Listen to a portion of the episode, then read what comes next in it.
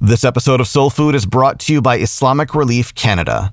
Islamic Relief works in over 40 countries to alleviate poverty, empower women, and provide life saving help to all. Donate now at IslamicRelief.ca to help save a life.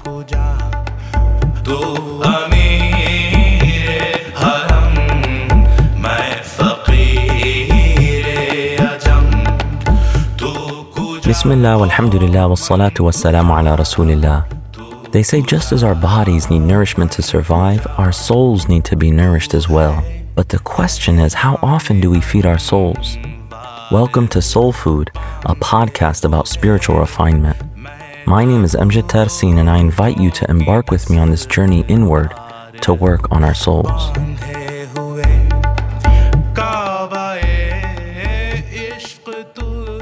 Assalamu alaikum and welcome back to Soul Food episode 23 titled Mecca. In this episode, we're going to cover the conquest of Mecca, which is a very important event in the life of the Prophet Muhammad, peace and blessings be upon him. We're going to talk about how mercy trumps revenge. And lastly, we'll talk about the importance of guiding people to God. One of the greatest events in history and in the life of the Prophet, peace and blessings be upon him, was the conquest of Mecca and it happened at the end of the life of the Messenger of God, sallallahu alaihi wasallam. The Prophet Muhammad was persecuted by his people for many years, for decades. And, you know, in today's world, we hear a lot of stories in the news about people seeking to harm Muslims and people who are also claiming to be Muslim seeking to harm others.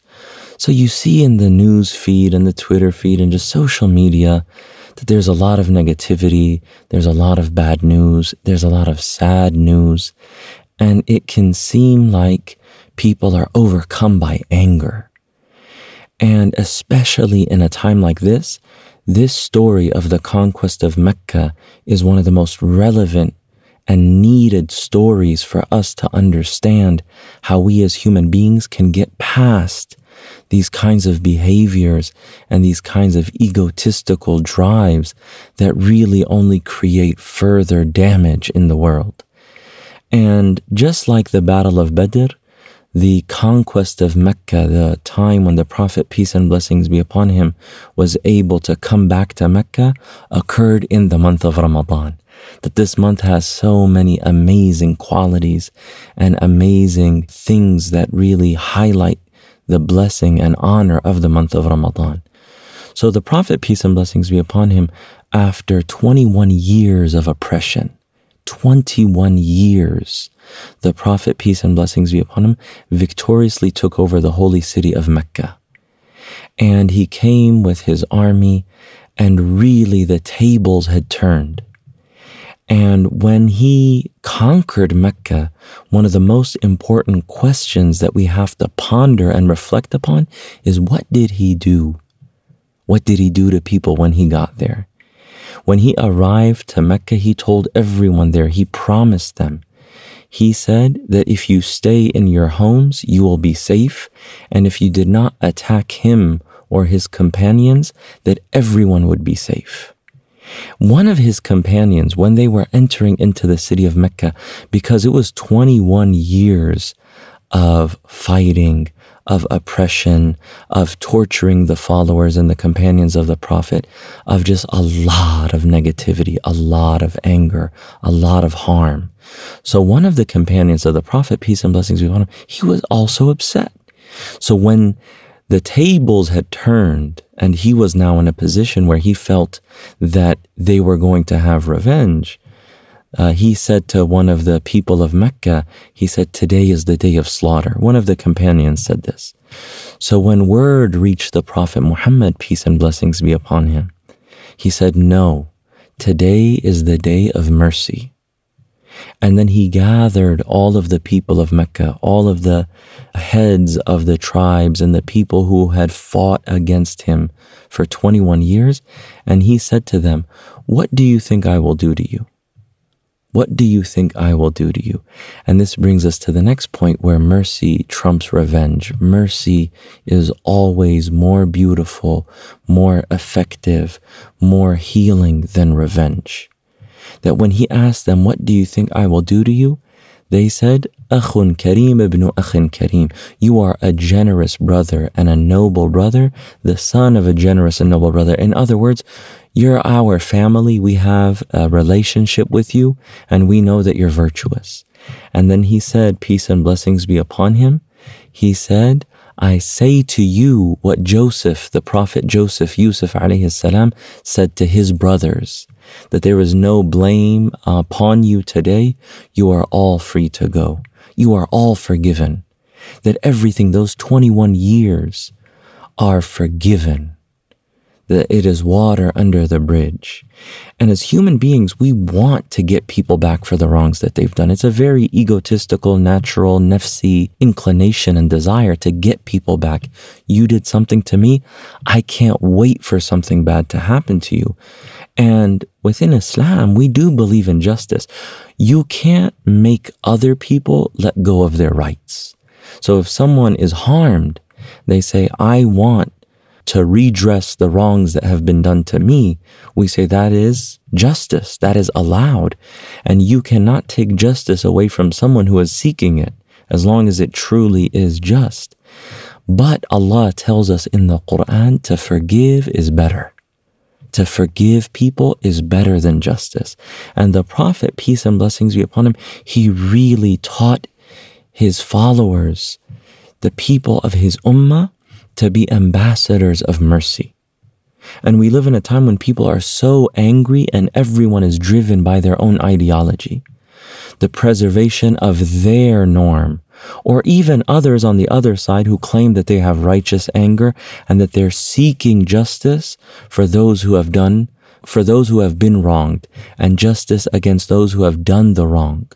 The problem is that we'll never find a middle ground when people are driven by anger and ideology. That we just have greater and greater polarization between the sides and people become more and more angry and frustrated and, God forbid, even violent.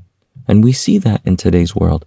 The Prophet, peace and blessings be upon him, he preferred mercy, that he knew what was needed to reconcile human beings, to guide them to what is better, to bring them together once again, was mercy.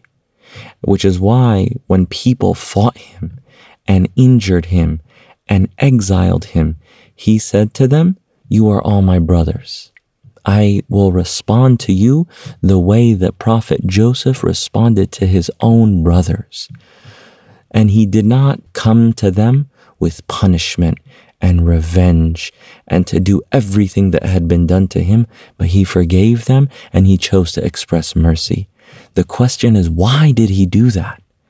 And if you are serious about spiritual purification, if you are serious about this path of nourishing your soul at the deepest levels of nearness to Allah and love of Allah and His Messenger, then this is a critical question. Why did He do that?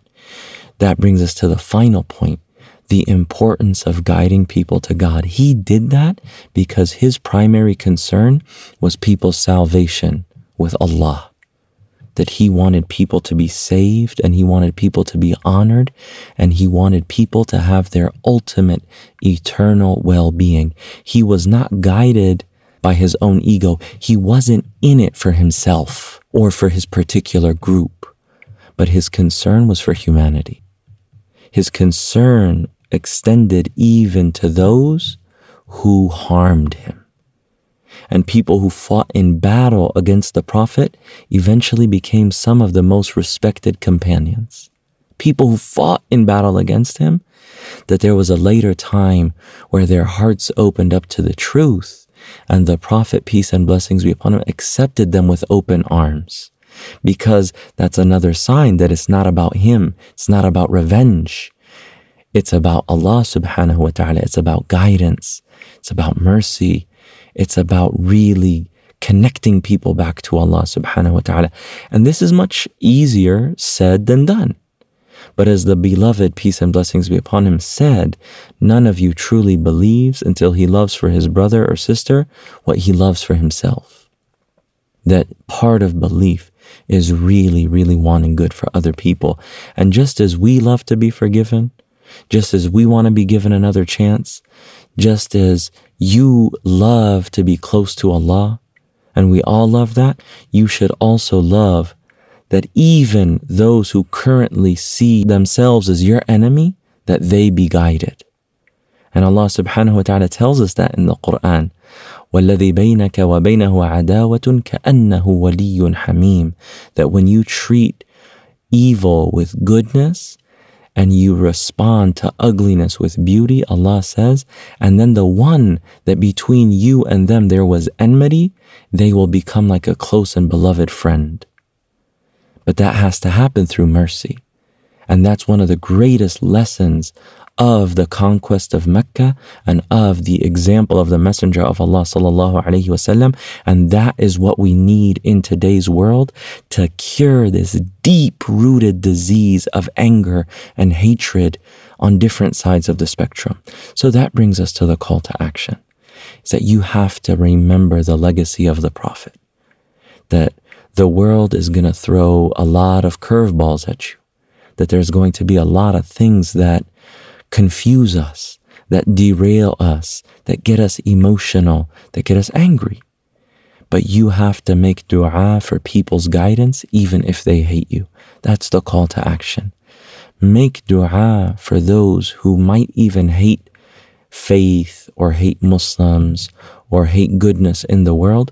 Make dua that Allah opens their hearts and guides them. So those who were ill become healthy and those who seek to harm become allies and friends and brothers and sisters in faith. We ask Allah subhanahu wa ta'ala for that, that He guide people to the best of ways, that He heal the diseases of the hearts, that He bring people closer together, and that those who seek to harm others and seek to sow discord, that Allah subhanahu wa ta'ala protect us from them and guide them and bring a new age of goodness and guidance and reconciliation and beauty that is rooted in our connection back to our beneficent and merciful creator subhanahu wa ta'ala. Wa sallallahu ta'ala ala sayyidina muhammad wa ala alihi wa sahbihi ajma'in. Walhamdulillahi rabbil alamin Thank you for listening to Soul Food. To subscribe to the show, visit soulfood.fm, where you can subscribe on iTunes, SoundCloud, Google Play, or by email.